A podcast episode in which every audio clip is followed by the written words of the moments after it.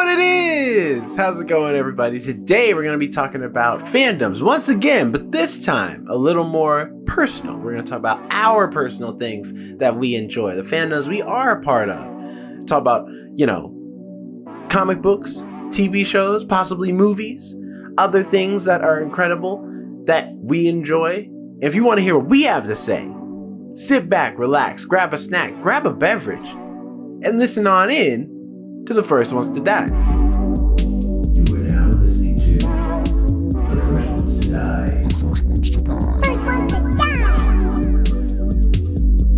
Die. How's it going, everyone? Welcome to the First Ones to Die podcast. We are excited to he- to have you here for another episode. there, I can't talk right now. I don't know what's going on. Just gonna sip more water and then just you know. There we go.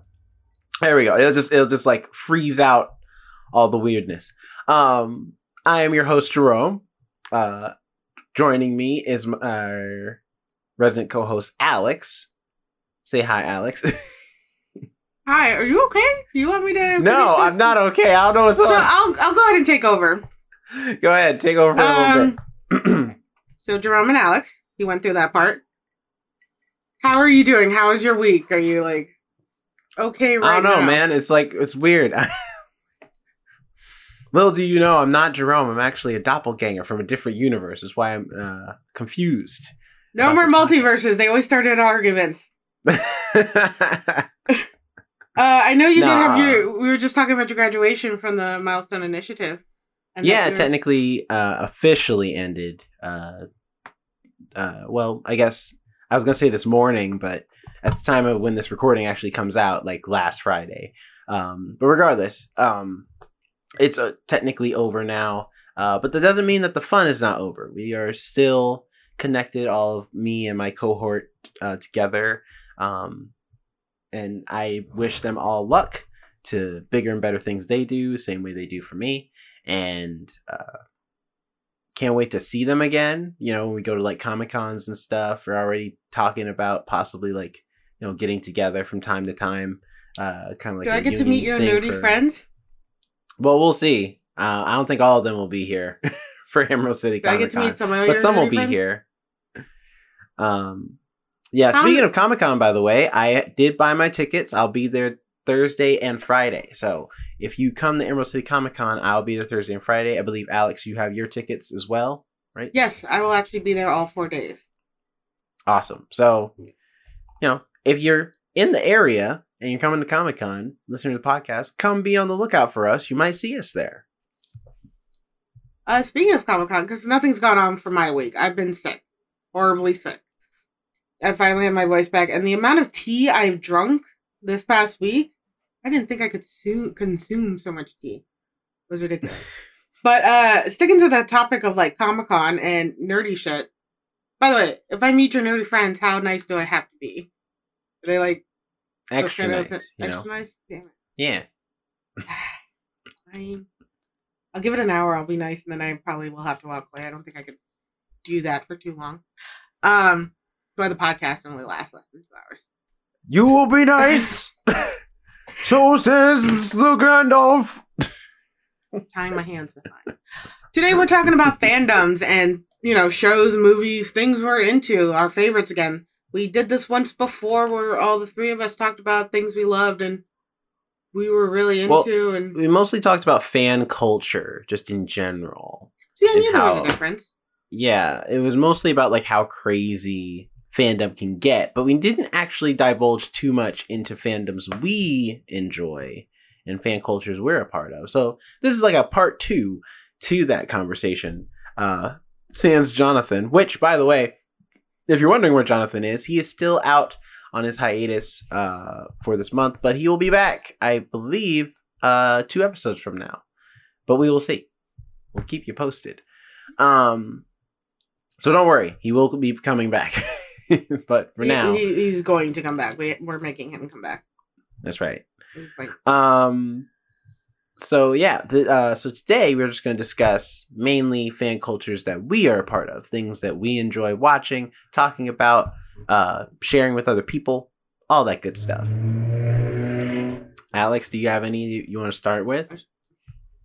Um, well, if you guys seen our TikToks or our Instagram, you will see that I'm very into Star Wars. I've originally been watching the I rewatched the original series, uh, and then I've been watching all the motion pictures. So, so oh, you just said Star Wars just now. Did I? yes, you did. I don't believe you. Well, I- Star Trek. there you go. I don't believe you. Did I say Star Wars? yeah, you did. we can re we can re-listen to the recording. No, I'm gonna have to anyway. well, you, well, if you've seen the TikToks and the Instagram, you have seen Star Trek on there. Uh, when I'm talking about it, uh, I originally started watching the motion picture, which I hadn't seen since I was a kid.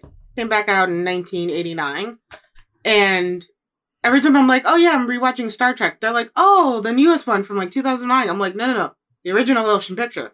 There's like six of them beforehand. And everybody's like, oh, Yeah. I always forget about those. I'm like, they're so good. I was complaining about how Spock went back to his like home planet to like go through this whole uh ritual where he kind of basically comes full Vulcan and gets rid of his human side, but he couldn't do it because he still has an attachment to the Enterprise and Bones and Kirk. I was talking about how much Kirk and Bones lo- love him and how like Spock was kind of being a little bitch because they're like, sit down, talk with us. We haven't seen you, and he's like, ah, fine, whatever. It's like, how can you say no to those two puppy dog faces? You're holding uh, me back. You're the one who came back to the Enterprise, dude, not them. But point is, uh, I am really into Star Trek. It was something my mom got me into. I always watched the original series. I've watched it multiple times. I just that's a big uh, fan culture I am a part of, and I I love it. It's one of the reasons I got so into sci-fi. I believe. I think that was really my first introduction into science fiction. Do you believe in the cardinal rule that um, all the odd movies are great and all the even movies are not good? No, because the second one was uh, Khan. I thought it was the third one's Khan. No, it's the second one. Oh, it might be in the reverse. I can't remember. So I know there was one where it was like, I love one and two the most. okay, If you're thinking about, I think it's the third or fourth where they get evil Spock. Which, by the way, there's like such an intimate moment between him and Bones, evil Spock and like Bones. It gets like all you can think in your head is like kiss, because they get like so close together. He backs up Bones against the wall, and it's like this feels intimate. This feels intimate. They didn't need to play it out like this. I'm happy they did, but they didn't need to play it out like this.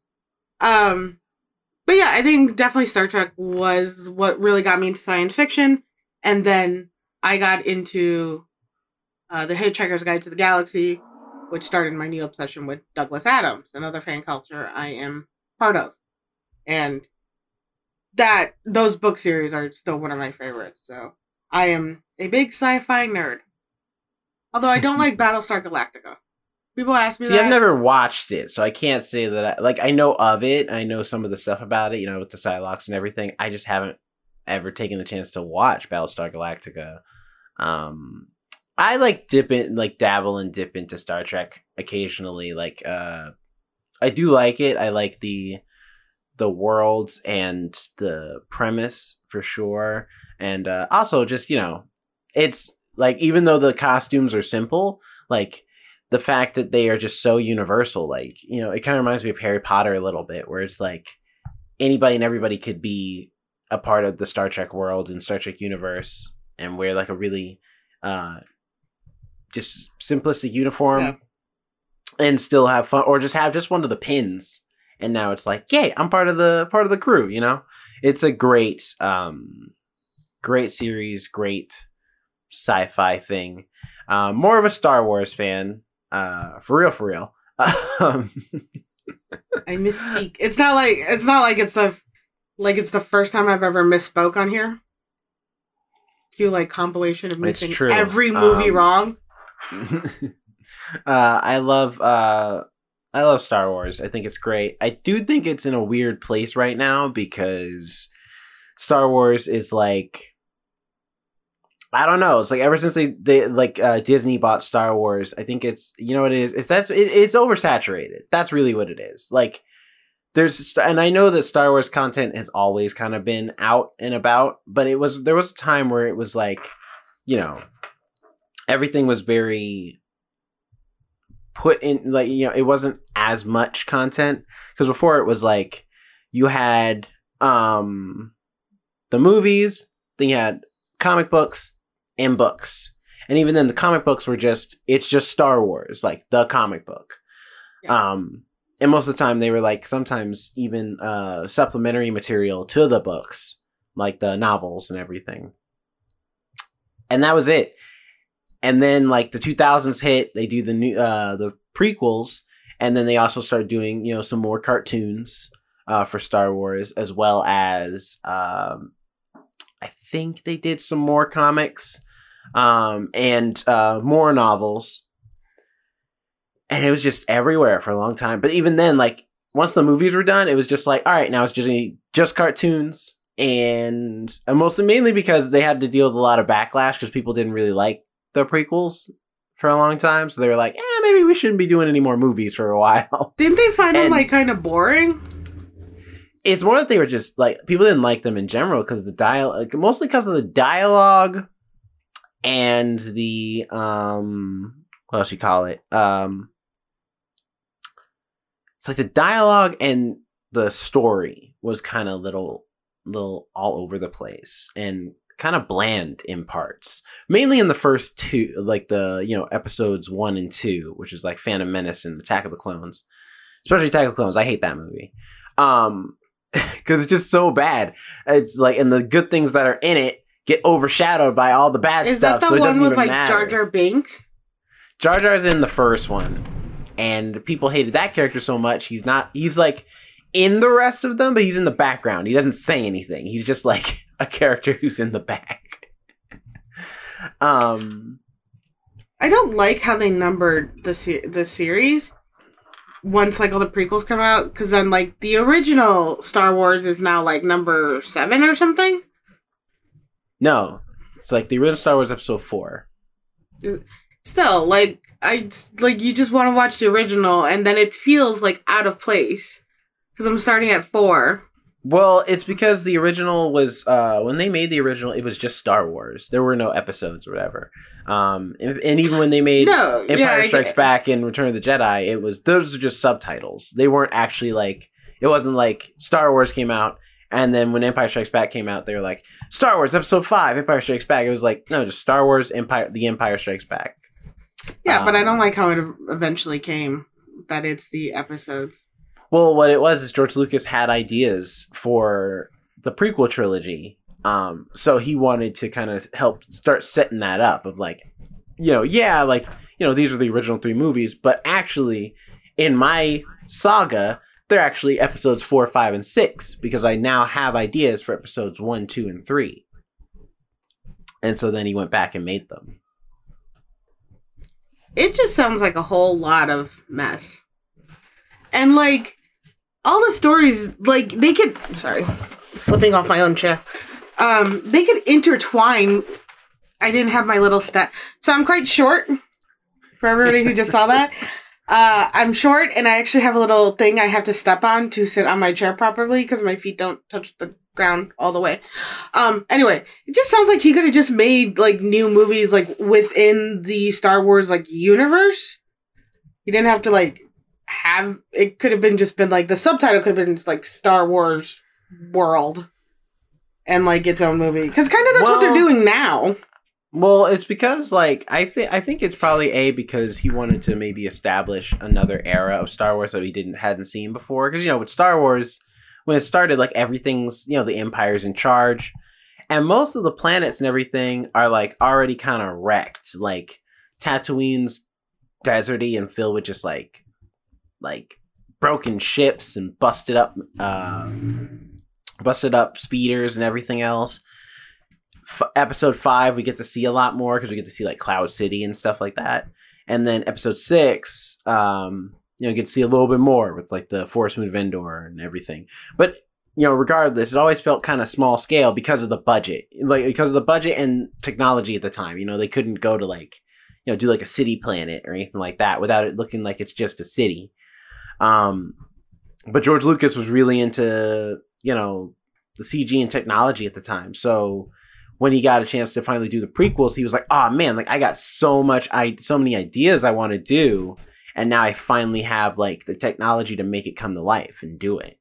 So that's how you get like some of the planets like Coruscant and stuff, where it's like, what does a city planet look like in the world of Star Wars? And it's like really cool.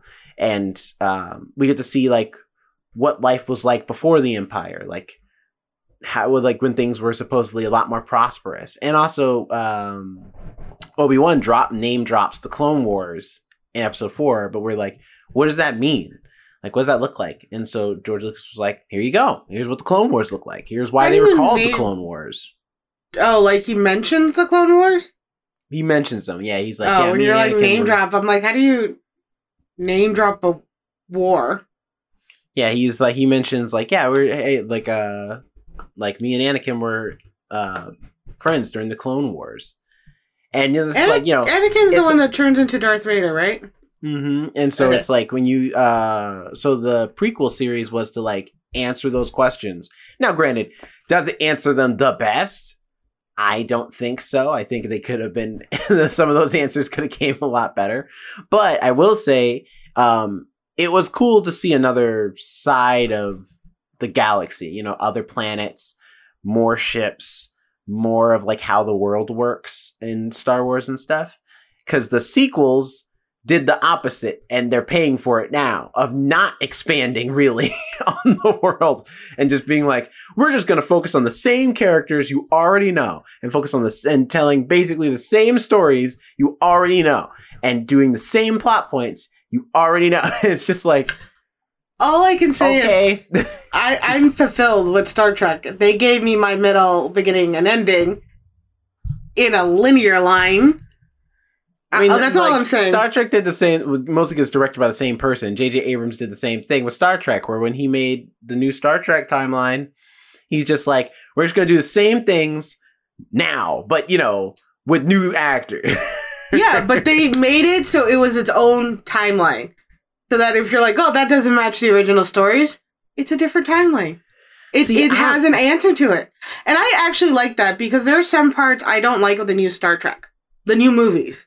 Mhm. Um, I have not watched the newest Star Trek one, Star Trek Discovery, which actually has a young Spock. And it's on my list once I'm done with the movies. Mhm. Um, because I Yeah, kind of paused the Trek movie. Discovery is supposed to be, I think, the farthest in the past we've gone so far, right? Is that that Yeah. takes place even before um, Captain Pike and everybody? Yeah, I believe it's the captain actually right before Pike. It's with Spock as a uh, not even a lieutenant yet or anything. He uh he's basically just a crew member. He's very young. He's just a basic science officer. Gotcha. Um so I do want to see that. But that's why I was like I like the Star Trek when they did that because that way if I have any complaints I'm like, "All right, it's a different timeline." And they're not screwing with my original Star Trek either. Like it's safe. It's done. Don't touch it. Also, they're coming out with a fourth one. Yeah, they are. They it's been kind of like it's kind of been It's in iffy. development uh hell for a little bit. But just like Star Trek Beyond, Star Trek Beyond was the same way where it took a while for them to get it. Like Well, out. one of one of the big things is they haven't contracted the actors who were in the originals, uh, the Star Trek ones previously, but they've been saying these are ones are going to appear. And like with Karl Urban from The Boys, he's not guaranteed to be in the new Star Trek. Well, he's busy. He's- like all of them are, are busy. Zachary Quinto, I think, is also busy doing some stuff. So I don't know Yeah. if he's available. but right they've now. already said like, "Hey, these two guys are going to be in the movie," and now it's maybe they might not be. People are like, "Well, we don't want Spock and Bones to be played by anybody else now." that would that would mess with everything, and I have to agree. Um, But it's like, honestly, yeah, I think the sci-fi cultures though are are doing pretty okay compared to some others. So I'll, I'll give it to them. what Um, other ones kind of were doing bad? Alien? Alien Alien is not like it's like it's become like a 50-50 thing. Like they'll do something that they'll like every now and then they'll come up with a Are you really talking about the alien, alien? mo- okay, alien movies or the Yeah. alien franchise No. movie? Yeah, like the Alien franchise. Okay, um, Because there's like there are some good Alien like franchise movies that have come out, but they're not always like because like for example, I think like Requiem for example, right, where it's like, um, or not Requiem. What the heck was that movie? That's like I didn't watch Supposed to- Requiem. I mean, there is an AVP Requiem in it, and it sucks. Uh, but I remember that one too. That was I snuck into that movie. Got a freebie. Oh. Um. because like the the last one we got was Alien Covenant, right? That one was okay. Yes, which I didn't get to see. I was going to rent it because I watched the movie before that where it was ex- oh Prometheus. Apparently That's what it was, Prometheus. Prometheus, oh, oh yeah. oh, Prometheus. Yeah. Prometheus was stupid. Prometheus made no sense. Well, Prometheus. And, the problem with Prometheus is it's it tries to be an Alien sequel, but the problem is it's so No, no, no. far removed from Alien that it, it doesn't really feel like an Alien. Like No, it's not a sequel. It's the beginning. It's the start. no, that's of. what I that's why that's why I, Oh. that's what I mean. Like it's a I, I said sequel, but I meant prequel. It's supposed to be like that's way that's my bit to do. It's my bit to mis say things to speak incorrectly. Um, But yeah, like- I actually didn't know Yeah. it was part of it until I was reading online about it because there was I was trying to find an actor who was in it and I can't even remember who. And they're like, oh, next to the series is uh, Alien Covenant, and I was like, wait, why is Alien Covenant part of it? Because nowhere it even really mentions the type of alien that's in Alien. Well, xenomorphs aren't in Prometheus. Like you get like a little kind of protos uh xenomorph thing and you see like the the um engineers, you know, you see their the the big ship that they find in the first Alien uh movie. But it's like it's not very clear. Like it's not it's Yeah. not there's nothing that like um the only reason anyone knew that it was an Alien prequel is because Ridley Scott said it was in like interviews. If you just went off that movie, like there's definitely a lot of alien elements. You could maybe be like, oh, like, eh, like See, the I- engineer I- pod thing. That was the only thing that was like, oh, that's exactly from Alien. See, Everything I- else is I, own watched thing. it without context, and I did not even when I even saw the engineer pod, I was like, okay, a pod. Because sci-fi movies, I mean, the engineer pod, I get what you're saying. It does, it, it is very similar. It is exactly like.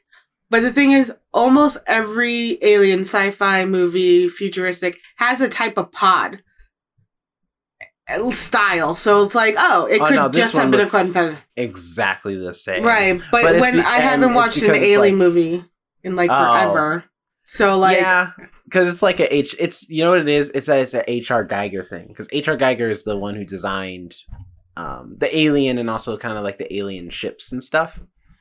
And so it's like that helps a little bit because I'm like I know what his designs look like, and that looks exactly like H.R. Giger's style.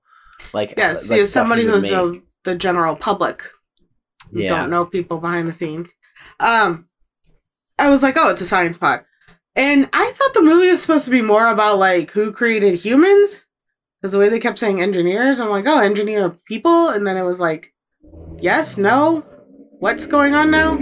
well, there's was- implications that maybe the engineers are the ones who made people. Um, Right, and that's what I assumed the whole movie was about. That it was like finding out that oh, these are our quote unquote gods and stuff like that. And it was like okay, but then it ended weird, and I was like, I'm not sure even what happened. Everybody dies except for one person and the robot head, and that's it.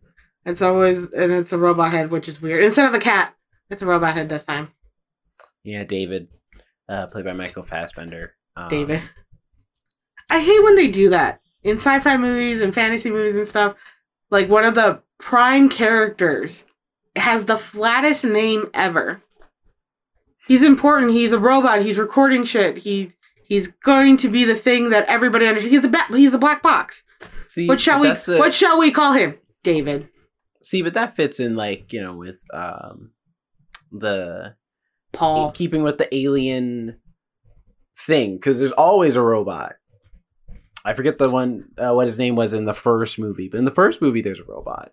Which I'm fine with the robot. I'm saying, why do you give them such flat names? Why in sci-fi? Why is one of the characters that are seemingly important given such flat name? Like in Dune, Paul. Just Paul. I mean, I don't know. Like, there's only but so many names. You know, what did you want him to be named? Something sci-fi. Like his mother. His Okay, mother's name was just be- Jess. That could be anything. Like Right. sci-fi Paul. isn't defined by names. Like, you know what I mean? Yeah, but definitely not Paul. Paul. Come on. Paul I mean, David. Yeah, but like, like, like, eh, for example, in Star Trek, everyone calls the captain Kirk, but his name is James. But they come Kirk from is Earth. just his last name. They come from Earth, though. So do the robots in Alien. They don't come from anywhere else. Yeah, but they're hu- like it's humans. You're gonna have that name your is a boring name your parent. You're gonna have the boring name your parents give you. You know what I mean? It's just like it's like imagine if all of Star Trek they kept just kept calling him James. I'd still be okay with that. I love Star I don't think you would. Nothing can ruin it for me. I even love I even love the background characters. If you watch closely, they do nothing in the background. There's a gifs where it, somebody has you know gotten scenes where there's this one guy who's literally just doing this against the wall. He's not holding or gripping onto anything. There's nothing on the wall. He's just just making this motion against the wall, and it's like great. And I love the background characters. There was one I posted on the Instagram where a guy is working out and he's like this. He has two bars and he's just doing this. That's the whole workout. he's just pulling one. And it was so weird. I would be fine with that. I mean, his name is. They don't call him. No, they don't call him James. Like the only one who gets close is Bones, who always calls him Jim, but only when he's mad with him. That's true. Which is more often than not. Yeah, he's just like, "Damn it, Jim." Jim, you need to come down to the infirmary. I'm fine. You're not fine. Poor, I mean, poor I do feel you though because like I remember uh, in in speaking thinking of Star Wars in um episode set is seven no eight episode eight with the Last Jedi. Um, there's a character in that movie called DJ, and that's just his name. His name's just DJ, and I'm like, out of all the names you could do in Star Wars, you DJ. That's what you went with. Why would you picked such a like a Full House. I think think of a Full House now. Like he's played by Um, Benicio del Toro, and I was like, that's the most uncreative name I've ever heard in Star Wars. And there have been some uncreative ones. That's true. What are some other uh, fandoms or fan culture you're part of? Do you think? um, I definitely am uh hugely into uh the Gorillaz fan culture. I love the Gorillaz. Um mu- like not just their music, but just also their like lore. Like they have a whole story and stuff. Like there's a whole like Do they? yeah, every album introduces like a new well, except for this last one, Song Machine. Song Machine's kind of been like very like up to interpretation because there is no set story. But for the most part, most of the time, the Gorillaz have like a set storyline they're following. And have backstories. All of the like there's a whole book that's like a you know how, uh, how you'll have like um you know celebrities will have a book like here's my story. Here's our memoirs of how we yeah, got started autobiographies. there's a one for the Gorillaz and it's written as if it's like you know written i think it's written by like Murdoc Niccals uh, which is the bass player in the band and he tells the story of how they got together and how the band got got started and everything. So they have like a whole story of how they got formed together their journeys with each album where they were like you know like how because you know when you watch the music videos you're like what the heck's going on? Because i remember plastic beach there was like so many um music videos and in them noodle who's the main guitar player is a robot and i was like why is she a robot? Because i didn't understand. Then i reread you then I, can be.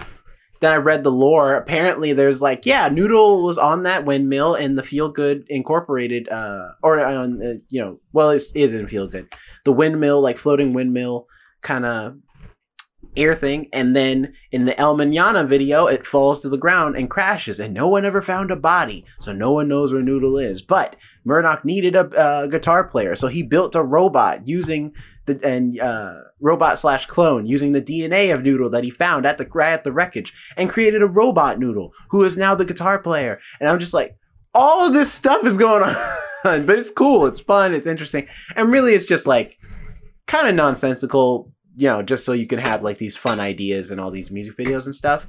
But that's the fun of the Gorillaz is that it's kind of its own thing. It doesn't have to be very beholden to this idea of what makes sense and what doesn't make sense. And it's so fun. But also the music too is just phenomenal. I love a lot of the Gorillaz music. And even the albums that I like least, I still find enjoyment out of them. They're just like not my favorite albums compared to others. I I'm not a big music person. I listen to whatever either I'm like, oh, I like it, or somebody's like, hey, listen to this type of deal. I'm not. I don't like like any like artists like favoring. Back when I was in high school, I was like that, and the biggest one I was into was Fall Out Boy. I Mm. like knew. See, I never really got into crap. Fall Out Boy that much. I knew who they were, but I never like listened to a lot of their music outside of what was on the radio. Yeah, no, I love them. I always was dying to see them in concert. I still haven't. That's a that's a thing I need to do, just to have teenage Alex be happy.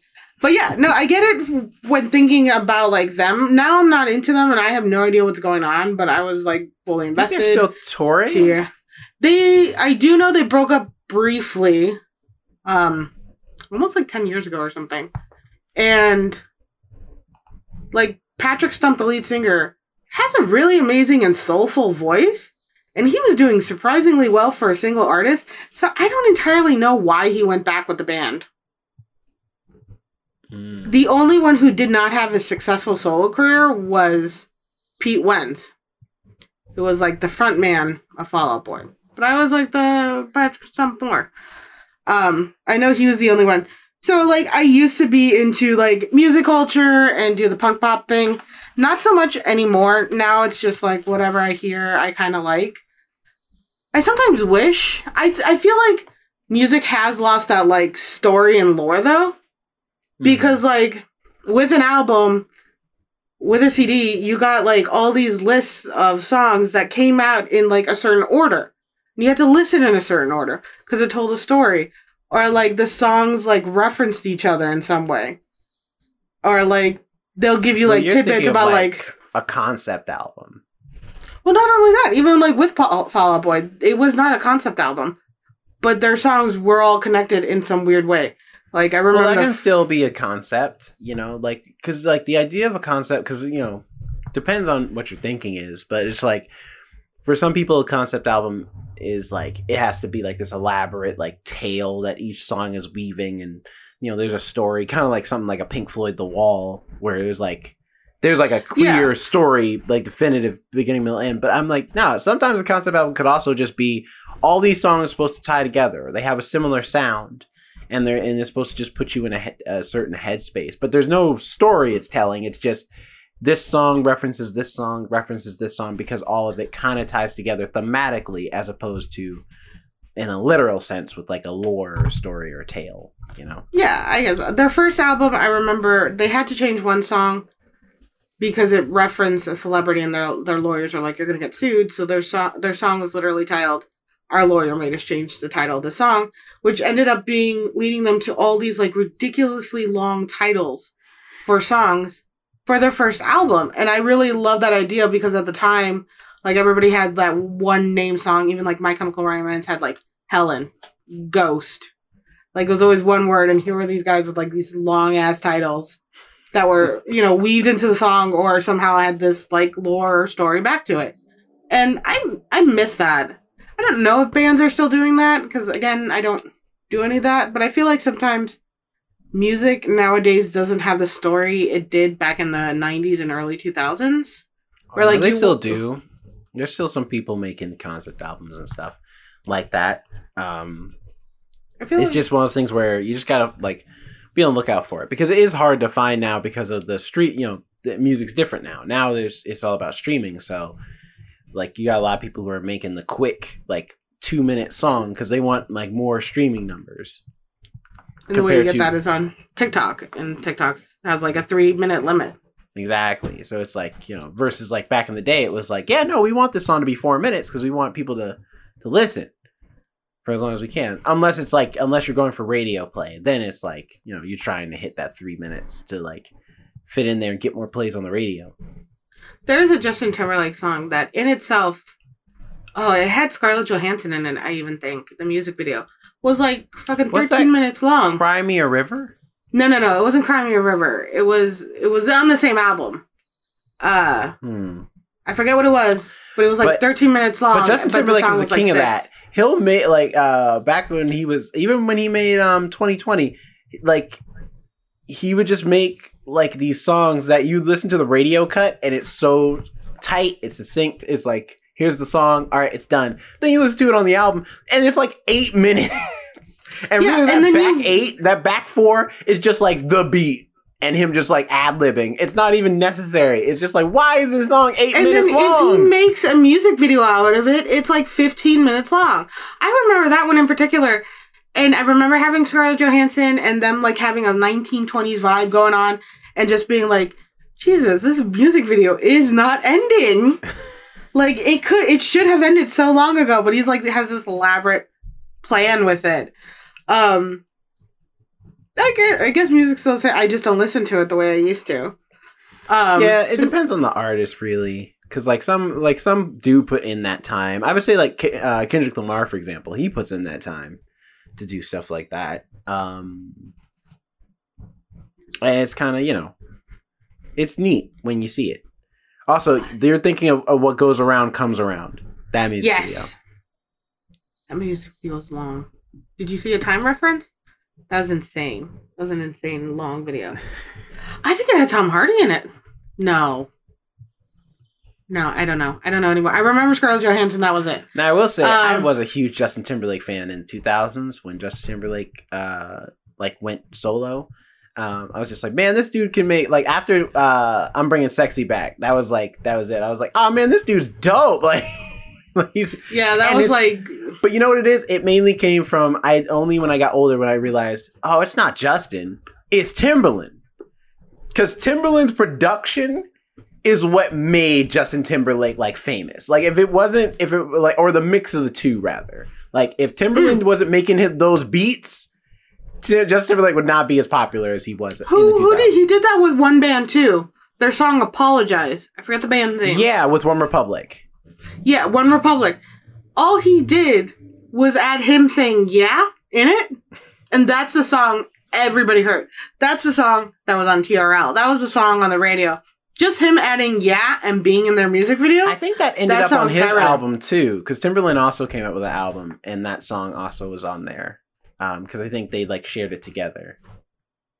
I think like him and like Lil Jon, all they have to do is just be in the video or like say a word, and it's like, all right, they're good now. Well, Timberland was like, you know, the same way we think about Kanye um, in like the, I want to say the early to late 2000s, is the same way Timberland was, where he was like the pop producer for a long period of time. Like, if Timberland was on your project, you could make some dope, like, beats. And his sound was just like unmatched. Like, he had just a unique sound um, at the time that kind of defined the pop pop of the 2000s for a lot of Yeah, no, I, I will agree to that because a lot of the songs I remember from around that time definitely had uh, Timberland in them. And yeah, no, he was, the way he made a beat was very good and very strong. Because I remember listening to original Apologize and I'm like, oh, this is much slower. Oh, it's missing parts. Like, I remember realizing the difference and somebody who's not musically inclined. I'm a terrible, terrible. I can't keep a tune whatsoever if you've ever heard me sing, it is like I do. I, I sing little bits of my like, instead of talk, I sing talk. I do that often, um, like Linda Belcher. However, if I try to actually sing a song, it is it, like about one fourth of the way in, I lose it. I lose the tone. I lose the rhythm. I lose the steadiness, and I'm just somewhere off where I can remember the lyrics, but everything else no. It's like horrible. um, so as somebody who's not musically inclined, I could definitely tell the difference between the two songs where I was like, oh yeah, it's missing a beat, it's missing Timberland, and it just didn't have the same like hit that it did when he added his his um style to it. Mm. Because it also had this moment I remember with the beat, it had this like beat in it that kind of matched your heartbeat, and that's what you wanted to feel, especially with the song Apologize. Were talking Mhm. about it's too late to apologize, and you're kind of being like, Hey, we broke up and you're trying to get me back, but like, dude, no. So it's like that steadiness, that sh- the attachment to your actual natural heartbeat is, um, you know, amazing when you think about it. That he was able to do that. Yeah, he was great. Um, he's still great now because he's still making music now. Yeah. Um, it's just like because like what's the two? I'm not gonna lie. The more I listen to music now, the more I'm like, man, I miss the 2000s a little bit. Like whenever I listen, go back, I have a playlist on my Spotify that is just all 2000s music, and just listening back to all the music I used to listen to in 2000s, I'm like, it's still good. I still like it. like it's still got I- dope I- beats. Not everything. There's some songs where I'm like, ah, that's clearly a product of its time. But most things, I'm Oh, like, yeah. 2000 was a good year, like or a good seven Um, years. Bowling for. Soup. I recently listened to their 1985 song, and I saw a TikTok about it too, and I was re-listening to it, and I was like, you know, I'm kind of jealous of the person in the song that they're describing. Like, oh, she takes one Prozac a day. Just one Prozac a day? like, that's great. I would love to take one Prozac a day. And like, oh, she's got a minivan. I'm like, I have a Beetle that I've had to replace every fucking part in almost. That's get it a steady drive. Like that's all. Right. She's got a new minivan. She's got like like a husband of financial stability. I'm like in a shoebox right now. like the same age as like oh in one Prozac a day again. Uh, like that and just like she dreamt about being on Whitesnake's. I'm like that's actually not bad. I feel a little jealous of the person they're trying to describe. And it's like, oh man, how'd I get here? uh, also, speaking of Kanye, I I'm was a huge Kanye stan for a while. Um, from his stuff in the 2000s. Um, it was just before all the madness started. Uh, with the MTV mu- uh, music video awards, when him him getting on stage and uh, Interrupting Taylor Swift. interrupting Taylor Swift. Yeah, like just uh and even after that, I still was like enjoyed his music, but I was like, all right, I don't know what's going on with this dude. yeah, that was like, all right, that was weird. And then like Beyonce handled it like, you know, like a true, true, like, you could tell Beyonce was just like, please don't do this, don't do this. like, don't, Yeah, she was, like, get off the mortified. she was mortified, but she handled it. And then she's like brought Taylor up because she's like, at the time, Taylor Swift was very young, very new to everything. And to have like somebody interrupt one of your first awards, it was like, that sucks, man. You just took so much away from her. And especially coming from the, because you know that was I think the first year Taylor went pop, because for the longest time she was country. So she probably, like, I mean, even though she's popular, she's probably used to going to like a lot of the country award shows, and yeah. um, and they're probably like, I hate to say it, but most most of the country, uh, you know, country, both performers and fans are white people, and they're not going to do that. So even if they have been drinking, they're they're going to do all their debauchery behind the scenes. So. Taylor, Taylor was safe on the stage. She could just do what she wanted on the stage. I mean, after we seen with Will Smith, I mean, I can't argue your point. At all. so you know, Um, it's just like so it's yeah i'm just saying between the kanye thing the nicki minaj miley was good like on stage it's like you couldn't wait till after you were not on stage to confront miley cyrus you had issues no, like no, no. you I think do I, it right I'm on. Nicki Minaj's side. I'm on Nicki Minaj's i'm not saying side. she wasn't right That to, girl- be have an issue with miley cyrus i'm just saying listen there's like, i don't know what it is with people of color but we feel like we gotta show out on the stage go backstage Hey, my people ain't doing nothing. Dave Chappelle's uh the dude who tried to run up on Dave Chappelle learned that lesson very in, in a way he will Hey. never forget. Don't It's run up on of- stage. I'm telling you now, it will not work out for you. I didn't even mind. That's true. You're you're good. it's mostly black. I'm mostly referring to black people. No, my people will meet you in the black park. people I can remember who who Yeah. stuff like that. my people will meet you in the parking lot. We'll take you. We'll take you, but like we do it in the parking lot. It's still in public. I will say that much. At least the ones I've been in. It's still in public. We don't do things in private. But it's just like for Taylor Um, Swift, that probably was like her. That's probably why she was so angry about it. Where she's just like, I'm like, Nor like you know, in her mind, it's like award show's supposed to be. I come up, get the award, everyone listens to me. And instead, this man just came up here, took my took my microphone, and stole my thunder. the bastard. It's also like events like that are supposed to be like heav- heavily moderated and like focused and like there should be people on guard and like some uh, as it seems people you know slip through and it's understandable because you know you have like crowd of 600 people. So like i get the also that like anticipation of like i'm going to a fancy gala and i'm going to a fancy event. And now it's just absolutely been ruined especially for taylor swift. She was like 18 19 at the time. Mm-hmm. so she's just like basically a kid too, and getting to go to your first like major pop where you're an award show where you're next to like Beyonce and you know At that, Kanye. Yeah, at that point, The like big- the big ones, yeah. You know, like Adele, Shakira, possibly. Shakira. You know, like Britney Spears, Jennifer like, Lopez, Jennifer yeah, Lopez, like all these, all these, yeah, all these huge names, and just like you're like, all right, I'm with the bar, and then all of a sudden this person's like, yeah, you don't deserve anything, and tells everybody that it's just like absolutely humiliating. I couldn't imagine the rage or, you know, embarrassment she was feeling at the time. Um, But it's like you know, but it's like I I still liked Kanye's music for the longest time, and I think, but I think you know the reason I've kind of like fallen off a little bit is just because that was also the shift in like Kanye's topics because it's like in in the beginning Kanye talked about kind of the experience that a lot of black people weren't talking about because he came into the hip hop world from a different angle where he was um this you know in a world where at that time hip hop was meant for those who were like hard like people who came from the streets came from struggle came like, up and made um dope music. Kanye was like, I mean, you know, I grew up in Chicago, but I like had a good mom, good dad, proper upbringing, went to college, dropped out of college. Like he had a pretty okay upbringing as far as like, you know, not really being from the streets in that way. But he's like, but I have more Yeah. to I have stuff to talk about.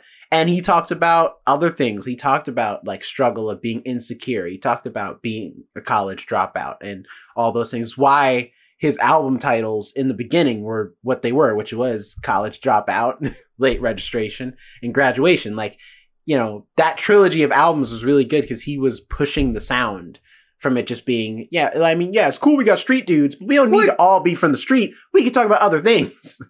Which also like because I could understand the rappers and the hip hop. I didn't like Kanye West.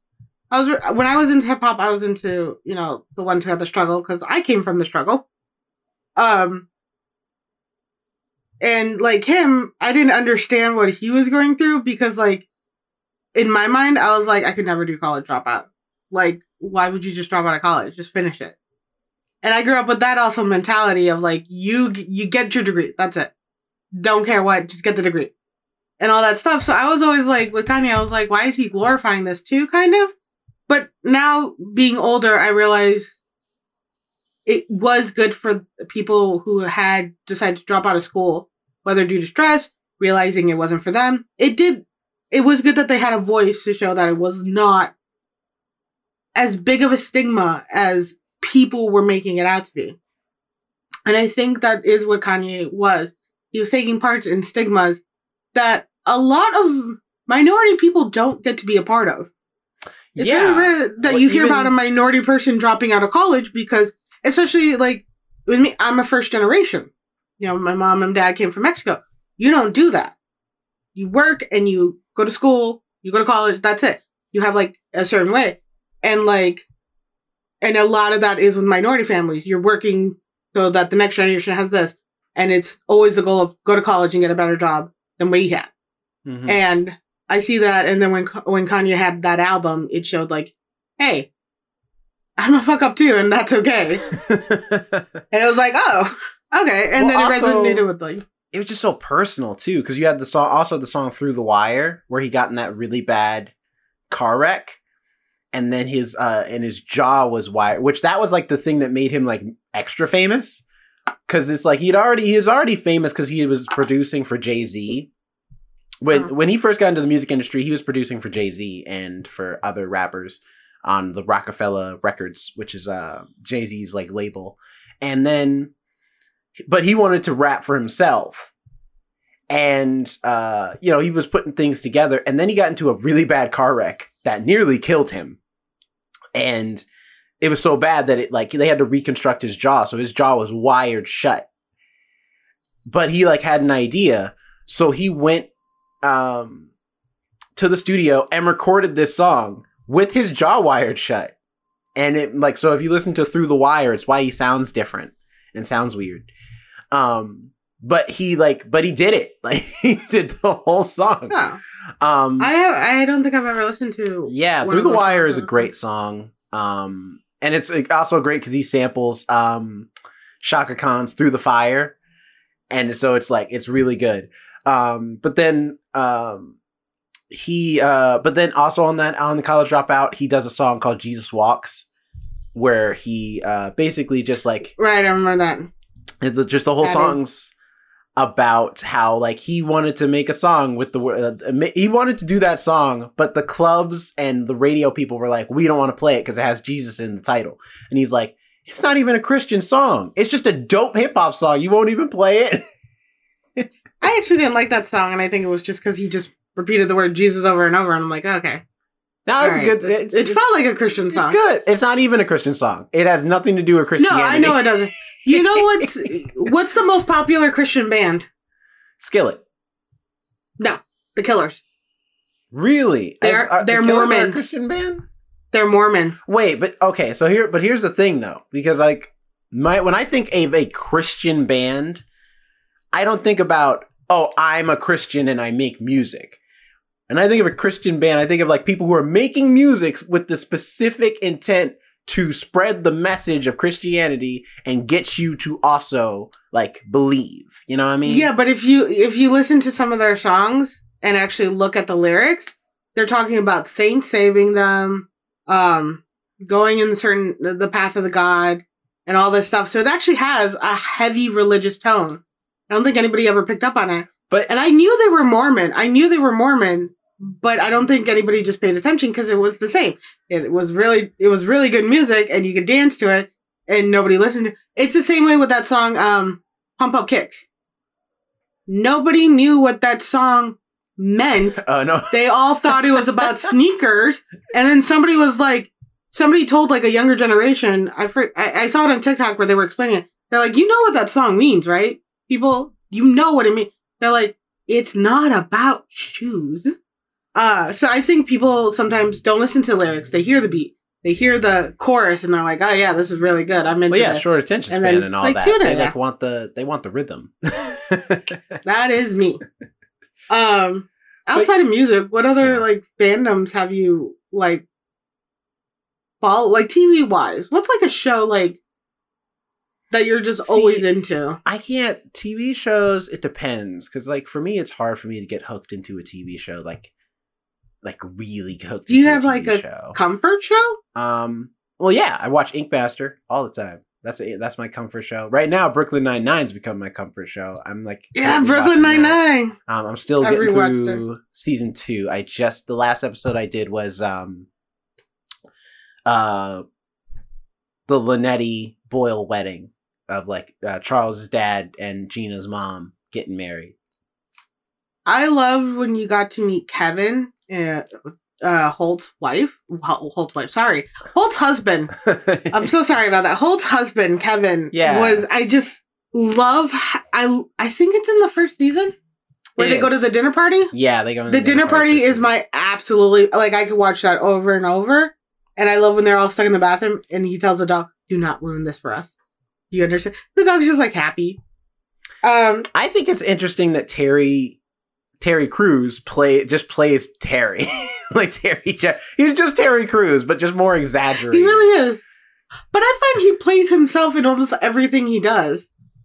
Well, Because- oftentimes he plays like the angry buff dude, and in this show he gets to be like he's like he definitely you know he's still buff, and you know when he's angry he's angry, but he also gets to be sweet. You know he like he's a family man. He cares about his kids. Like his babies are everything. Like to the point where he's Well, drawing them a children's well- book and and all this stuff. Like you know what I mean? but that's what I'm saying. He always plays that like big scary black man with the sweet side. Like even in the movie White Chicks, he did that.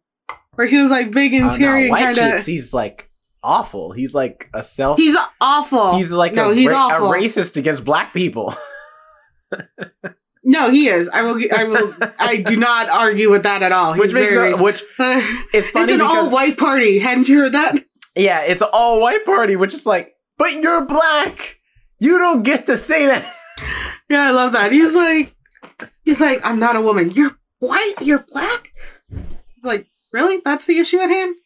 Um, but yeah, no, Terry Crews. I, I, every time I see him in something, he plays that same like giant, buff, terrifying dude who's just really sweet, and you're like, oh, oh, okay, I trust you. See, you, you haven't seen Um, the Expendables, where he's a badass. No, I've seen The Expendables Yeah. with Jeffrey Dean Morgan. Ye- No, No. Mm-mm. no, no, no. There's a movie with Jeffrey Dean Morgan, Chris Evans. Oh, you're thinking of the losers. Is that? Yeah, and he's not Yes. in that. but the losers is good though. I like that movie. No, I haven't seen. I haven't read the book. Uh, I haven't read the comic book, but the the movie's dope. I love the movie a lot. The Yeah. ended up being way better You're you're thinking of Idris Elba, who's in that movie, probably. Because he's he's dark skinned and big. Not as big as Terry Crews. the other but the other buff black man who has a really nice voice. Both of them have just like really when Terry's that don't- high pitched, he has like a really Terry like has like voice. that nice of a voice. It, it's a voice that fits him though. Really? I would think I think Idris Elba, he has a great voice. Like he his voice is really good. I like both of their voices. I feel like both of them can read me a bedtime story. Terry Like, Crews though, um I feel like Terry Crews would do the voices though for the characters in the book. Idris Elba wouldn't. You would just read it. Terry Crews, you'd get like the performance. You'd get the different voice for like the bullfrog to like the princess to you know all the other characters. So I will give him that. Well, Terry Crews is an Um, interesting person because it's like Terry Crews originally was like a football player. And I, I still have not like I, I haven't just because I'm not like a huge Terry Crews fan, I haven't dived into the story of how he got into acting. But it's just like I think he got like injured like in football, so he couldn't do football anymore. But he wanted to do something else, and he and he really liked acting, and he had a lot of celebrity friends. I think is the story, and then that just led to him eventually getting roles, mostly Yeah, as probably like mostly roles as like the big black dude in the background. But eventually, like people really liked him enough that they were like, "Hey, you want to like have some lines?"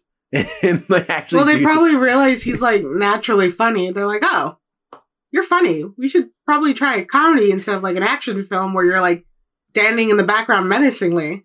I mean, because Um, well, because mostly he did comedies. He didn't do action for a while. Um, and even then, I think the biggest action role he's done is The Expendables with like Sylvester Stallone and stuff.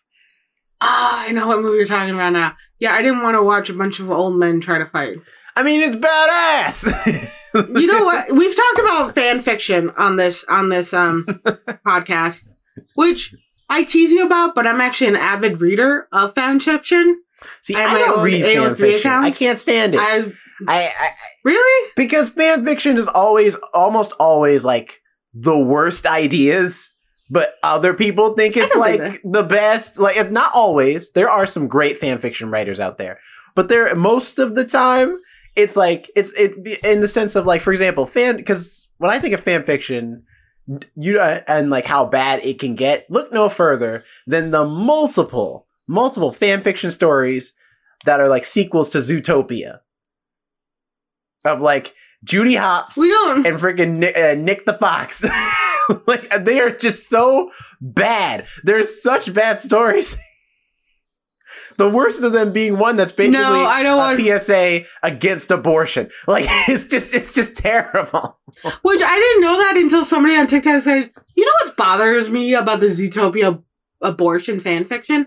And I was, and like somebody else stitched the video and they're like, the what? And I was like, the what? Yeah, I've read it. I've, I've seen it because it's like a comic book. I've seen it. It's terrible. It's so it's so melodramatic I and will- dumb.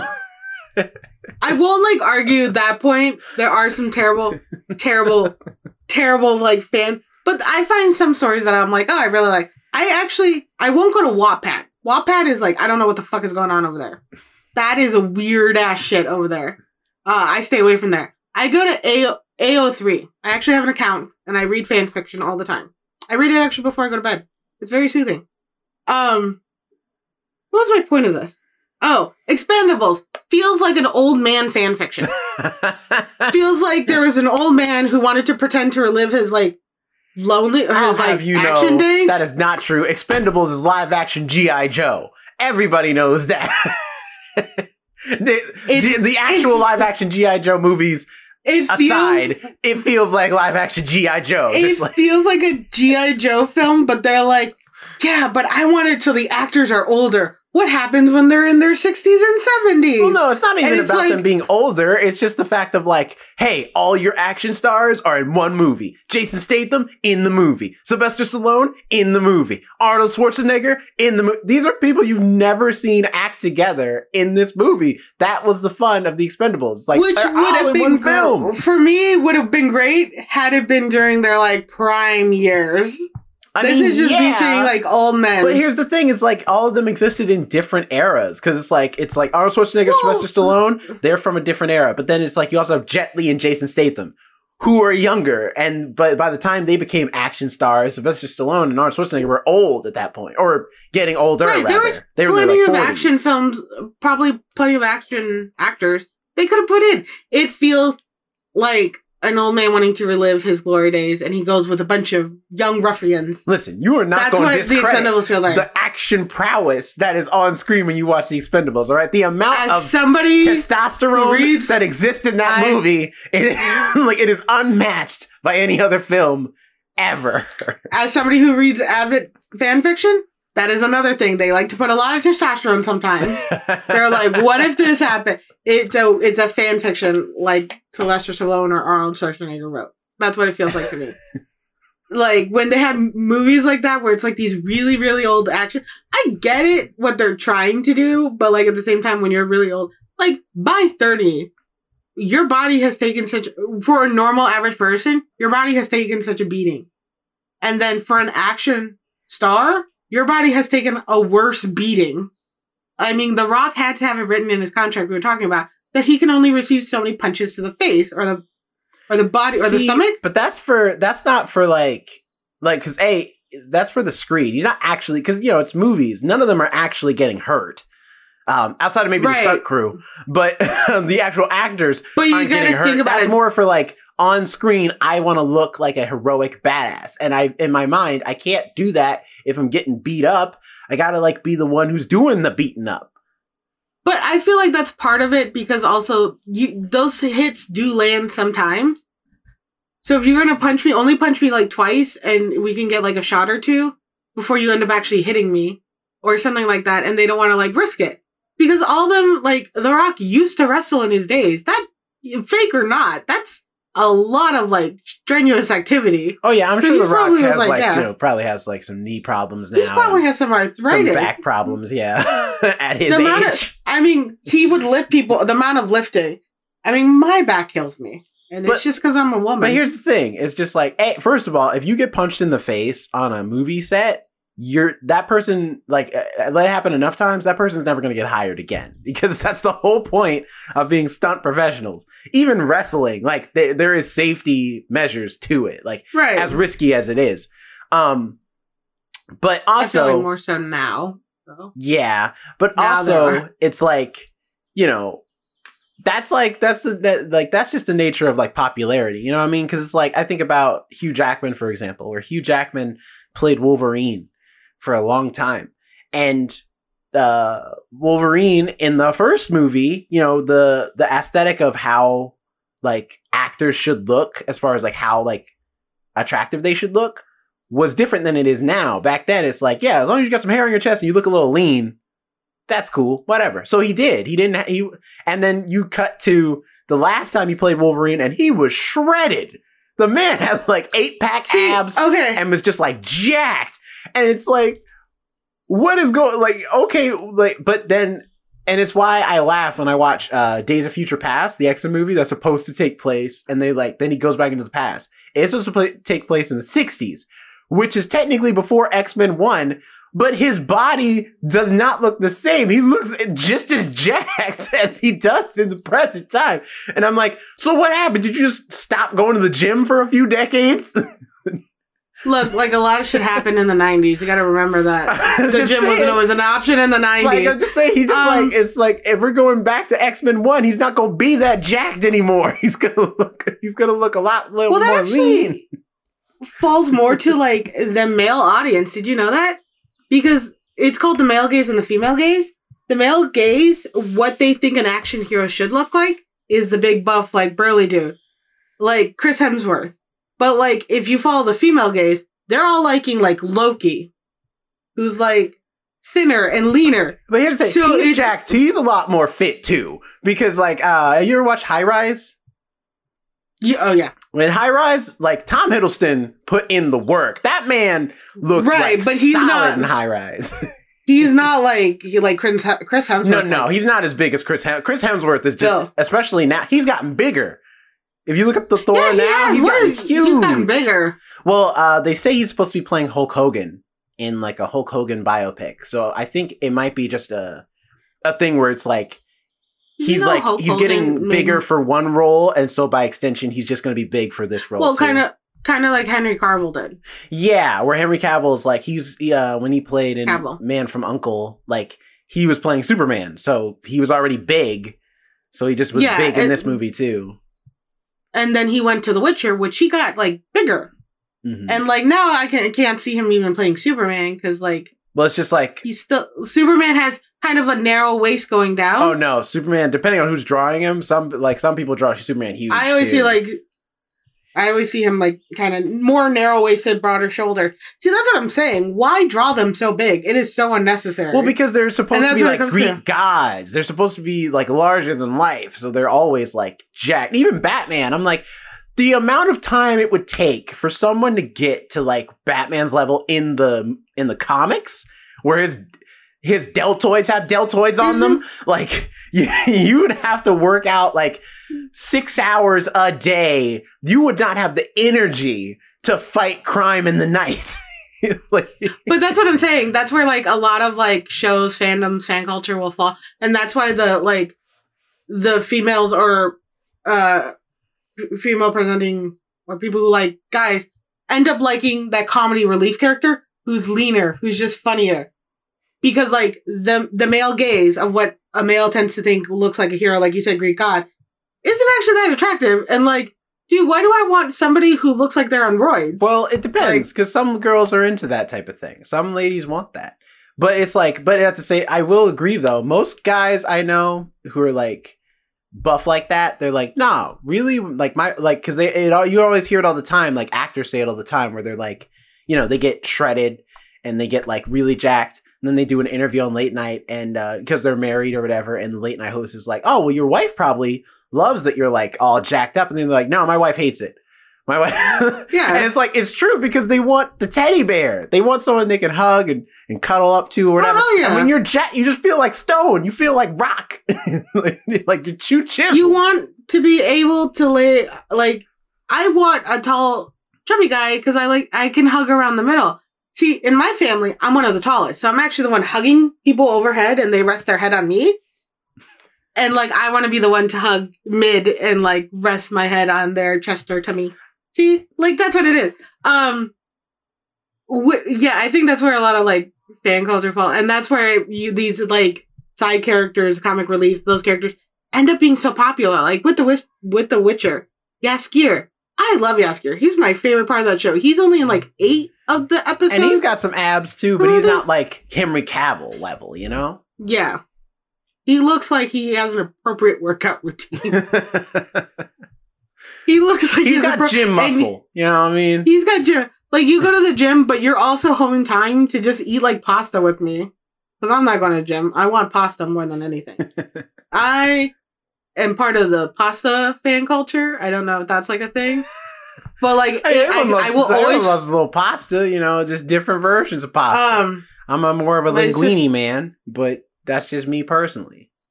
I'm an Alfredo hoe. That's going on a t-shirt. Just My mom sent me something about garlic, and like it was just about how much garlic to use in something. I'm like, oh no, I'll always use more. She's like, I know. I'm like, I'm a garlic whore, and she's like, I know, sweetie. My mom's just like, I know, like, I'm just gonna let that roll off my back. I'm not even going. going She's like, you're talking about food. It's like fine that you call yourself a whore when it comes to garlic, which I am. I will find a way to put garlic in everything I eat. That's how you know I'm not a vampire. also, I have color pigment. Um, but I'm part of the garlic and pasta fan culture. I don't know if that's like a thing because I will go out of my way to like eat that stuff, Mhm. and it's like a big part of my life. I would always find a way to get pasta somehow, some way. Um, I call myself an Alfredo. It's interesting. But it's uh do you have any like TV shows that you I know you're into a lot of TV shows. Like do you have any that you're a part of that's like part of your like you're part of like the major fandom of? A good chunk is um Star Trek for me that I will regularly go back and visit. For a while, I would watch an insane amount of ridiculousness. That's a pretty And, good like, show. I was really big that. Um, one I am part of one. Uh, it is Good Mythical Morning, which we didn't really touch on internet shows, Yeah. YouTube or anything like that. That's true cuz I I Uh, was huge into the Rooster Teeth fandom for a long time. Long time. Yeah, which I still watch their like little cartoon animations, but like nothing else of theirs. I just like the animation. I still watch some of the That's it. Achievement Hunter stuff from time to time, but it's kind of one of those things where like a lot of the main cast is kind of gone now from Achievement Hunter, but mainly because they're they either they've been fired. Uh, I won't I won't dive into that side of it as much, or um, they've just got moved on to bigger and you better told me what happened like over over like at the restaurant we always meet at. Yeah. You're like, hey, did you know this? I'm like, what? Well, yeah, because it's like Jack and Jeff are like now like a they're older, so they're just like you're kind of tired. Um, but also they've been they've moved on to doing more of the like behind the scenes stuff. Um, same thing with Gavin a little bit. Um, Jeremy is left to go do his own things. Um, Ray, well, Jeremy's kind of like on retainer, like he he's in videos sometimes. Um, Ray, like Ray, who was in the original Achievement Hunters group, like he has been like streaming gone. on his own. He's been gone. So I'm like, most of the crew's gone now, and like, and not that the new people aren't Um, good. It's just like they're not they're not my boys. They're not who I grew up watching. yeah, it's not the old rooster. Um, but with G with GMM Good Mythical Morning, I am a huge fan of theirs, and so is my sister. Like we, I watch their show every day, every morning, and then like I'll watch compilations, and I like. First of all, Rhett is like an insanely tall man. mm-hmm. He has to bend, and he makes uh, Link look short, and Link is like a proper like six feet. Yeah, six feet, and then Rhett's like six seven or something.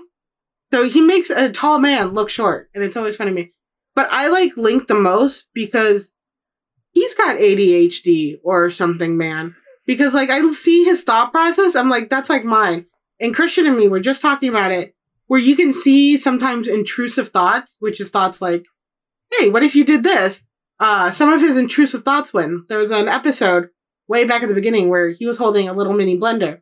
And you see him pause, look at the blender, and start moving his hand inward and turn on the blender.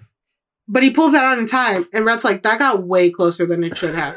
He's like, ha ha ha, yeah. And I'm like, yeah, that's like an ADHD neurodivergent type of deal where sometimes we don't even realize the intrusive thought is kind of winning. Um, it's bad, but it usually it's fine.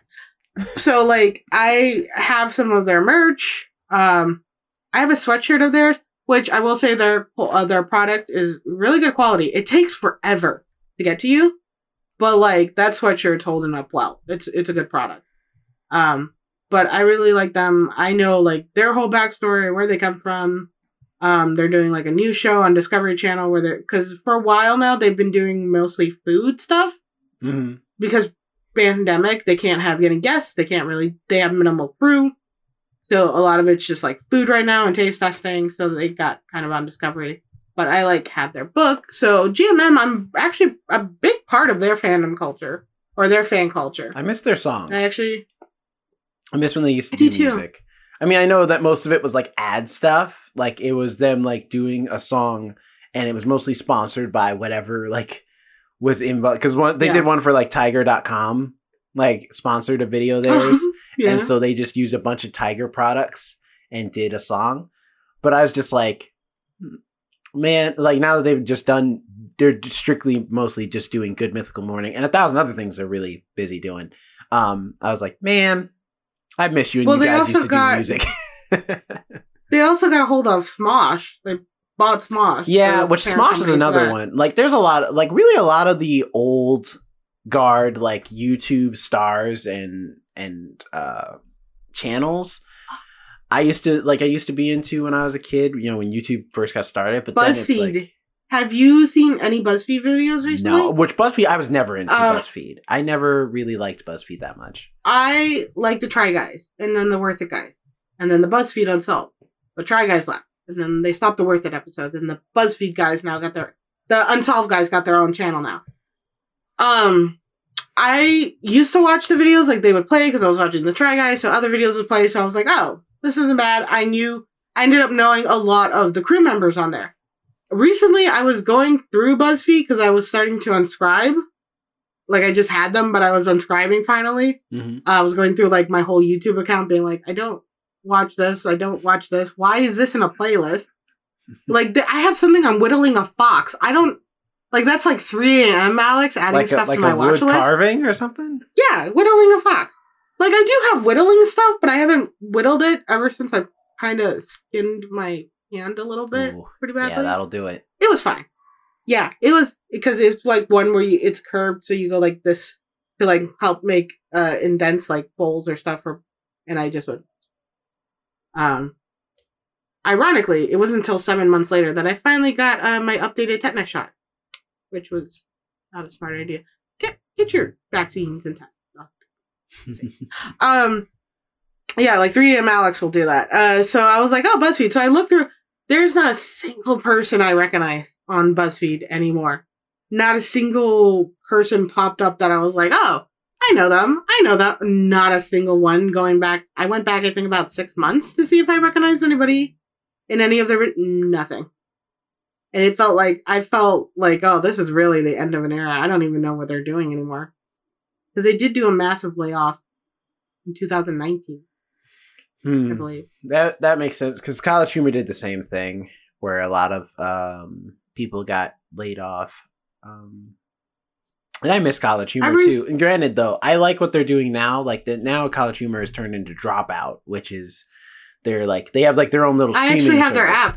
It's dope. I mean, I watch mostly. I ma- mainly watch Dimension Twenty because I'm a huge D and D nerd. So, of course, I watch the D and D show.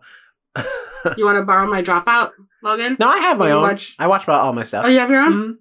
I like watching the breaking news. I don't know why. I like that too. The breaking news. the breaking news is super funny to me, and I like and the game changer. Also watch that too. Game Changers. Great. My favorite person on like that show is Brennan. Brennan's the angry. best. Brennan's the best. Brennan, no, he's my favorite. Of College Humor, like when College Humor was on its last legs, Brennan was like, "I'm like Brennan Lee Mulligan is my favorite cast member, and I hope he never leaves." right? I was like, I don't know where he's gone, but I'm gonna follow him. Yeah, I remember always seeing him, and I was like, I like him the most. And then now watching the newer stuff, um, at first when I started watching Dimension Twenty, when you told us like, hey, this is a good reference, I would see him a lot on TikToks, and I kind of forgot who he was because I hadn't seen College Humor in so long. That I was like, why? Why does this guy look so familiar? What is about him? Why is he so funny to me? And then I watched like an old video. I was like, oh my god, he was the one that I was like, yeah, if he leaves, I'm like definitely forgetting about College Humor. But I forgot about College Humor anyway. So, um, but like his his is he is like my favorite one on there. Um, him and like I like Grant a lot, but Grant's kind of like Grant O'Brien, yeah. yeah, Grant over. I don't like. I like him and I don't like him. Like it is like a really 50-50 s- split when he is in a skit where I'm just like, I really like him in this one. I do not like him at all in this one. He should not have been in This. I like Brendan Oh, I a really like- lot. no. I like uh, Zach Oyama a lot. Um, Eri- Erica I- Ishii, she's very funny to me. I like Erica. I hate Katie. you don't like Katie? I hate I like Katie. Katie. I, I you know what it is? cannot stand I her. like Katie the same way that like Katie reminds me a lot of um like as a like a real life version of Gina from Brooklyn Nine Nine. Like that's her personality. is like or at least in the college humor sketches and college humor stuff. yeah. Where she's that very like off the wall, like kind of like uh self centered but in a funny way type character. Like is often what she plays. And I, I you know it always makes me laugh. Like I like I like Katie. I can see that, but at the same time, I love Gina. I do not like her. Anytime she's in a sketch, I I don't like it that much because of her. I there's something about her I don't like. Weirdly enough, though, there is a um a series they do, WTF. It is See, I haven't like- watched that yet. Like I haven't watched that. Watch it. It gets gross. I will warn you. It gets. It, it's gross. It's cartoon, but it's like gross. She's really I good in can that, and handle it's that. it's Like, a it's, an animation. Rick and Morty is the grossest it will ever be. So I think Yeah, I, that's another one That's too. fair. I am into Rick and Morty. I am in part of that fandom and culture. Which speaking of college humor, Siobhan uh, Thomas, she writes for um, Rick and Morty. oh, Um, that's cool. but uh it's uh i like i like rick and morty a lot. I do i do think the show sometimes like skirts that line of just being edgy for the sake of being edgy but at the same time it's just really good storytelling in a lot of episodes and the way it kind of all weaves together. And i love that it also is dan harmon the showrunner is not beholden to like doing what the fans want to do because there's like a lot of things like especially when they drop like small lore stuff like with evil morty and stuff like that like the fans go crazy for oh what if this happens? What if that happens? And dan harmon will actively Did they ever continue the against- Evil Morty? yeah they did. They like there's episodes that follow up on what's going on with that storyline. But it's just the one thing where dan harmon's like we are going to do what we want to do. So i am not going to like give like like in fact to the point where there's an episode that I feel like is like a like a like fu to all the fans who are like oh but there has to be all this canon stuff where he does like a lore dump like uh, they go on the lore train and you see all these like really cool moments that are just like follow-ups to certain things like um like certain uh like for example when Tammy turns uh bird person into phoenix person before they actually did Yeah. do a follow up to that. They on the lore train, you see Tammy fighting um Abradolf Lincoln Linkler and uh some other stuff. And like there's a lot of stuff happening that like a lot of fans have been theorizing would happen at some point, and then there's and then it cuts to evil Morty with the evil Mr. Poopy Butthole and stuff, and it's like, oh man. And I think Rick makes a joke like, these are all lore ideas. like but it's really all fan ideas. Like fans have like pitched these ideas, and I'm like, and it's all, but none of it happens. None of it's real. And I was like, I can respect a show that can be like, we're the storytellers, you are the consumers. Just just watch what we provide. Don't don't try and tell us what to do. I, fe- I fell off after like season two. I watched season two, and then I just never went back. It And like it's It- so it- because it's I okay. was pretty obsessed with it. I was pretty obsessed with the show, and I even think I have one of their comics that I got at Comic Con. Um, but like, I like I'm so easy to drop off of shows, and that is the worst because sometimes I really like a show. I'm like, oh, cool. I'm waiting for the next season, and that's when it goes back to like streaming to binging. When I end up waiting, I end up forgetting, and then out of sight, out of mind. Um, and then I end up never going back and then I end up losing the show. And then suddenly it's like five seasons later, and I'm like, how did that even happen? See for me it depends on say- the project because like I I also do like fall off shows a lot, but normally I'll fall off shows when it's like I can't access it, so it's like on a channel I can't watch or a streaming service I can't watch, or or no longer watch, or if it's like an old show. because it, and it's mainly because I'm like it's an old show. I can always go back. Like it's over now, so it, I I can always just like go back. It's not like I'm missing new episodes or something like that. Like I'm just gonna just go back and watch the rest of it whenever I want. I did that with Golden Girls. I keep meaning to rewatch to watch Golden Girls, and I got like four episodes in, have not gone back. And it's a good show. I'm not saying it's not, but I'm just like, oh, I want to watch uh, something new's coming out. Oh, speaking of which, because we're kind of running close to the end, um, another fan culture I am in that I really really love um is the things we do in the shadows, the series Oh, have you seen the movie? so good. Yeah, I've seen the movie, but I like the show so much more.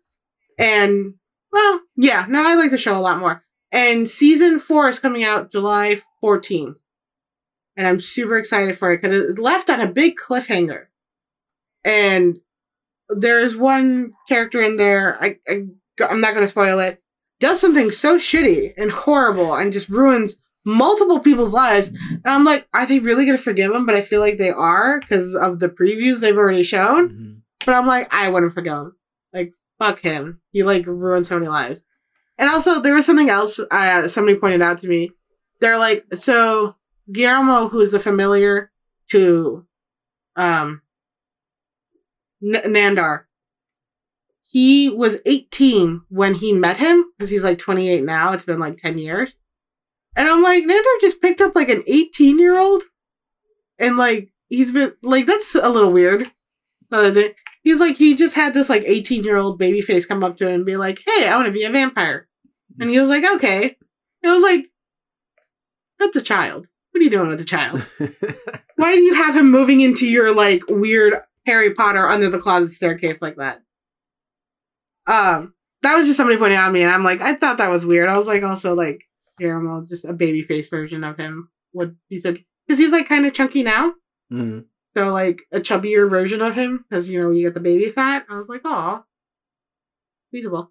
Um, but in the shadow, eh, what we do in the shadows, I am actually a big part of that, and that is a show. Surprisingly, I have not fallen off of, and I've actually rewatched, and I'm actually anticipating the next season. Um, which again is very rare for me that I'm like looking and watching and waiting out for the next seasons. I am huge on the uh just to help wrap it up, uh, I'm huge on the comic book shows fandom, which of course is like duh. But it's just to to mention it. As you have pointed yourself to be the comic resident comic book. Yeah. I mean, but you know, it's like a thing where I'm just I'm enjoying seeing all this comic book content. Like to a degree. Some things I feel like are just like why? Like, you know, like that's how I felt about Jupiter's Legacy where I was like, but why though? Like why are we why are we I don't hate the comic book. why It's just the thing where I'm like, why are we making a show of this? I don't I don't feel like this this one is the one that because I'm like only I the only people I know who talk about Jupiter's Legacy are other people who have read Jupiter's Legacy. I do not hear like a bunch of just random, you know, down the street. Because down, the, you know, you walk down the street, you say Captain America. People are like, oh yeah, I know Captain America. Like even before the movie came out, they were just like, oh yeah, dude with the shield thing, whatever, punched Hitler or something. I don't know. Well, they probably thought they were gonna get like a cult following or something. yeah, it's just one of those things where I'm like, so some things I'm like, I don't see how I don't see this becoming popular. Um, but for the most part, I think it's just really cool to uh see. Now, granted though, out of uh I mentioned that because I'm like the one comic book fandom that A, I'm glad happened before the renaissance of all this comic book stuff. Um but I'm a super fan of, and my favorite comic book of all time, or series of all time, is Scott Pilgrim versus the World. I am a mega fan. I love everything Scott Pilgrim. I have the Blu-ray. I've got the video game, all the all the books. I've played the game like three or four times over. it's my favorite movie of all I'm- time. Like I love, or no, it's not. Uh, Blind Spotting took it, took it, dethroned it, but it's still up there as one of my favorite movies of all time. Um, I love Scott Pilgrim versus the World, and it's incredible. And I'm glad when the movie came out, it came out before like all the crazy comic book stuff, and they were just allowed Edgar Wright to do the comic book justice. Um, I've awesome. seen the movie. I have not seen the the comics, the games, or anything other than The that. comic is cool. I- uh, it's definitely longer. than it's definitely longer than um the movie could do. The movie is a very reduced version of the comic book. Um but it's pretty faithful and especially cuz like Brian Lee O'Malley who wrote the comic was writing it at the time like he was finishing it as Edgar Wright was making the movie. So for it to be as faithful as it is, like it's pretty surprising. but I think it's because pretty. Brian Lee O'Malley already had the story written. He just hadn't finished drawing it yet. Um, because he he wrote and drew it. Um, but it's uh, yeah, that's my favorite. I feel like part. it's rare now to see like you see uh comic books um to do that there's an author and the drawer at the same time. Because usually even even the studios or the publishers always have their own illustrators on staff.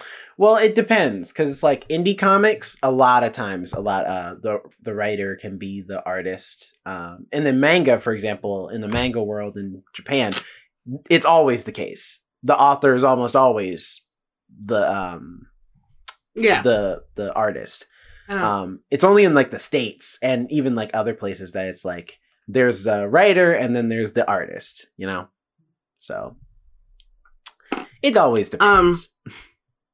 So I have mentioned The Hitchhiker's Guide to the Galaxy, which is one of my favorite movies and one of my favorite books. And another one I just wanted to briefly mention was The Martian. by Andrew Ooh, Weir. Great book. Great book. Love the love the movie. I saw the movie first, loved it. You love the book more. But um particular book I want to talk about is actually one I'm going to be reviewing for the bookcast. And that's is a great segue into that. Uh it's actually called John Dies at the End. It's a book. I think they And they they, make a movie? movie. In 2012 they did. Yes. Okay. this if you want to talk about multiverse you know false reality time change like all this stuff where basically reality is not real this is like a great book and not a lot of people know about this book they think it's a movie or they you know they haven't heard about it there's it's a series and the author is actually coming out with a fourth book Nice. um, the next one is there. This book is filled with spiders, and then the next one is what the hell did I just read? All of them fantastic, but I will actually be talking about this on the bookcast because this has always been one of my favorite movies. Because of course I've mentioned it, I don't know how many times. I'm a big fan of alternate realities, multiverse, fake realities, things aren't what they seem type of sci-fi dealy too. Um, and I'm really excited to share this book with everybody. And what's funny is I was trying to figure out because I was like, oh, I'll just pick something off my case. And then I was like, oh, I already made tabs in the book. So I already know the spots to talk about. They're not as pretty as the tabs I have now. I think these are just sticky notes. So they're not like the tabs I have now, which are pretty and colorful. Mhm. These are just yellow tabs, so I have to figure out what the hell they are.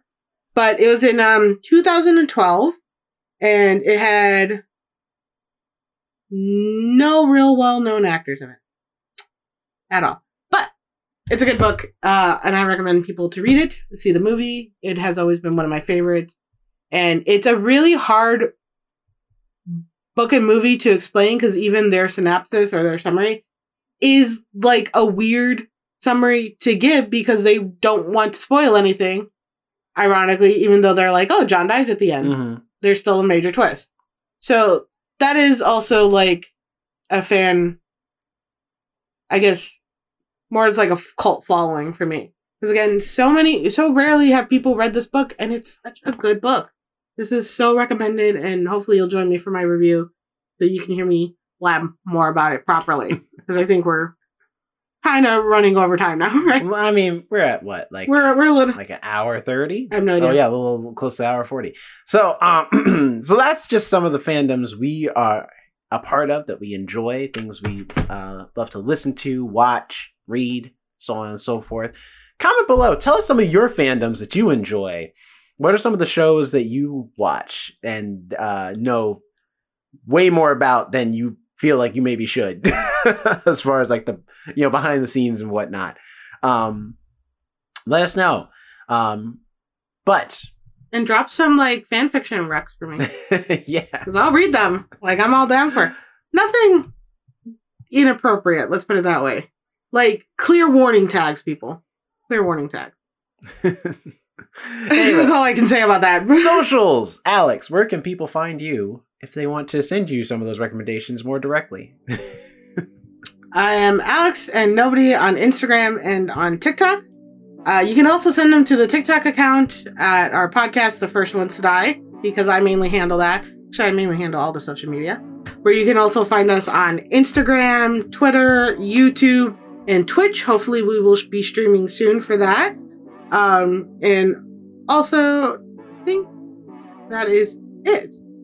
Where all our social media is Twitch. Yeah. I tr- like there's so much social media I forget the social media, but I'm like regularly on it every day, whether it be mine or or ours. So the first one's to die on Twitter, Instagram, hopefully Twitch soon. We'll be streaming, um, and on TikTok where I'm kind of a little more active because I'm obsessed with TikTok. That's another fan culture. I'm a TikTok girl, as I've mentioned so many times. Um, what about you, Jerome? Where are they finding you? You can find me at not Jerome Red on Instagram as well as at Robozu Media and at Jerome underscore the underscore show to find out more creative stuff I am working on or doing. Um, also, uh, if you'd like to follow us in general, I know you mentioned the Twitch, uh, Twitch and TikTok and uh, some of our social medias, but also if you want to see extra content that you can only get uh, at one place, go on over to the YouTube channel where you can find uh, at the first ones to die, of course, where you can find bookcast, mini reviews, video versions of all our podcasts, gaming content, vlogs, all that good stuff. Um, and again, yeah, you can follow us at the first ones die on all our social medias and for all our streaming platforms, stuff like Spotify, Apple Podcasts, Google Podcasts, all those things to find the podcast as well. And if you want to follow Jonathan Keys, who is our third co-host, you can follow him at Jonathan Keys on Twitter, Instagram, wherever you please. There we go. I was like, I, Yeah, had to got come it. to me. That's how he says it. I know because I. Uh, um you, and join us next week for our special episode where we will have a guest, mhm. Monica. They do their own podcast called uh Stranger Coffee with Strangers, Cafe with Strangers. I should have I have should have written that down before I said anything. I think it's Cafe with Strangers. I will put the proper one uh, in our Instagram. So for audio listeners, please go look at that. They do a podcast where they speak to other people of Latin heritage who live in the Pacific Northwest and talk about their upbringing and things of that nature. What it's like being first generation, what's it like being Mexican, living in a predominantly white neighborhood. Um, they are a newer podcast, and we are excited meet with them. We will be talking about Latin culture and entertainment, which is something I rarely get to do. But like, not that you guys don't try. Love you guys. But it, it's nice to have um, somebody else who can understand what I'm saying when I'm talking about these like films that like nobody in the U.S. has heard unless you're Mexican. Mm. So, but um, come join us and meet her, and we're excited to have her on. Absolutely. So don't miss that. Tune in next week. Um, but you guys have a great night, day, and or morning, and we will see you next time. Bye. Bye.